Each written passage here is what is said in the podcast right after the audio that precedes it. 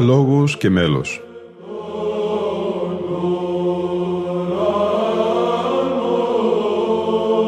Προσεγγίσεις στη μυσταγωγία της ψαλτικής τέχνης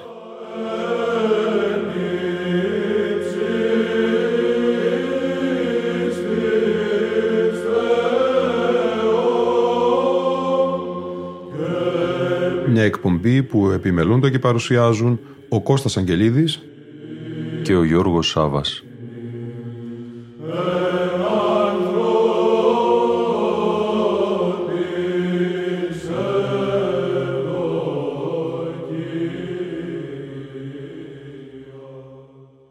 Αγαπητοί φίλοι ακροατές και φίλες ακροάτριες, πριν 30 χρόνια, το 1992, ηχογραφήσαμε μια πανηγυρική πολύ ωραία γρυπνία, εόρτια, στην Αγία Άννα του Αγίου Όρους. Θα μοιραστούμε μαζί σας αυτή την ευλογία και τη βιωματική εμπειρία των ακολουθιών ανάμεσα σε ιερομονάχους, μοναχούς ψάλτες που ο καθένας με το διακόνημά του ή ως απλός προσκυνητής κάποιος συνεισέφερε στην τελετή των ακολουθιών, του Μεγάλου Εσπερινού, του Όρθρου, της Θείας Λειτουργίας. Μια κατάθεση προσευχών και δεήσεων προς την μητέρα της μητέρας του Χριστού, Άννα, με ύμνους και οδές πνευματικές. Στο δεξί αναλόγιο οι πατέρες Δανιήλ και Δαμασκινό. Στο αριστερό ο πατήρ Σπυρίδων με Κραγενανίτης και ο πατήρ Θωμάς, συνεορταστές με άλλους πατέρες και κοσμικούς.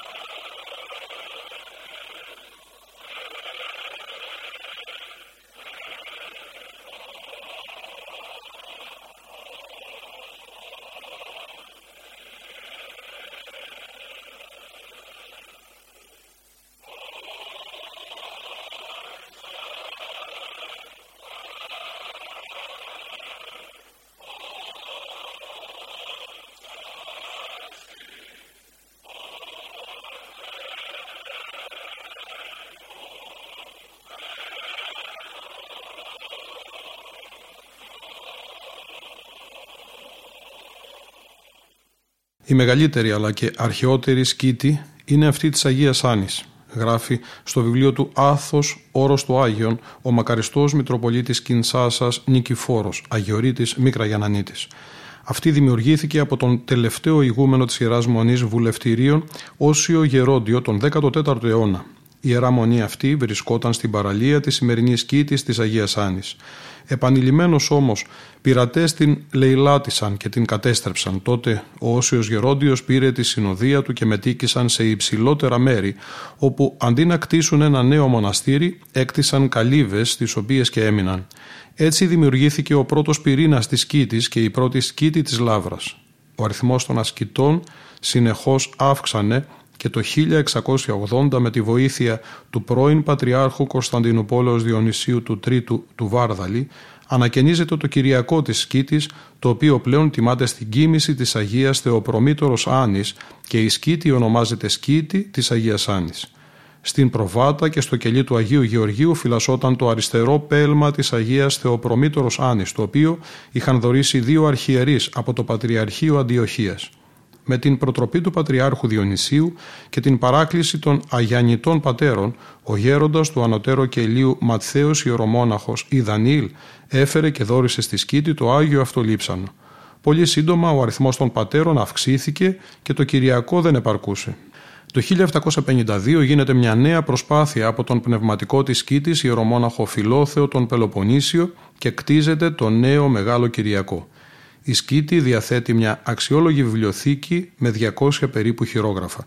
Κατάλογο είχε συντάξει ο επί πολλά έτη βιβλιοθηκάριος αυτής μοναχός Γεράσιμος Μικραγιανανίτης, υμνογράφος της Μεγάλης του Χριστού Εκκλησίας.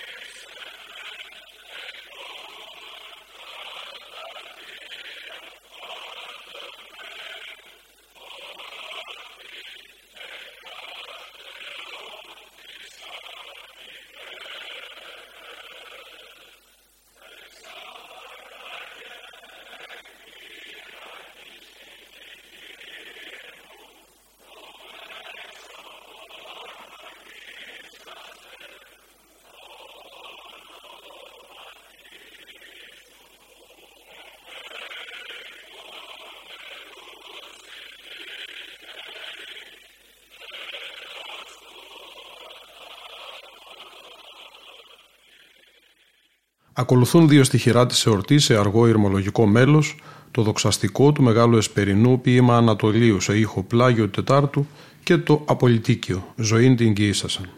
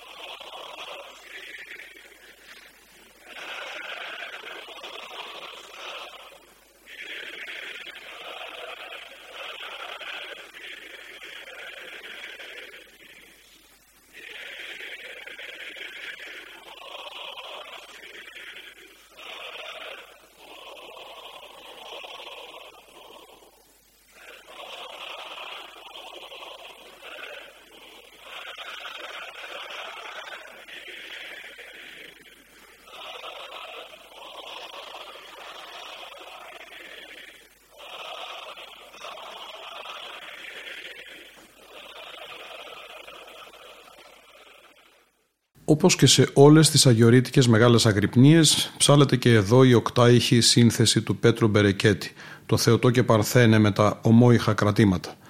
Με τον πρώτο στίχο, Θεοτό και Παρθένε σε ήχο πρώτο που θα ακούσουμε από τους Δανιλαίους θα ολοκληρώσουμε την πρώτη εκπομπή μας αφιερωμένη στην μεγάλη αγρυπνία που πραγματοποιήθηκε στην Αγία Άννα το 1992. Ήταν η εκπομπή Λόγος και Μέλος που επιμελούνται και παρουσιάζουν ο Κώστας Αγγελίδης και ο Γιώργος Σάβα.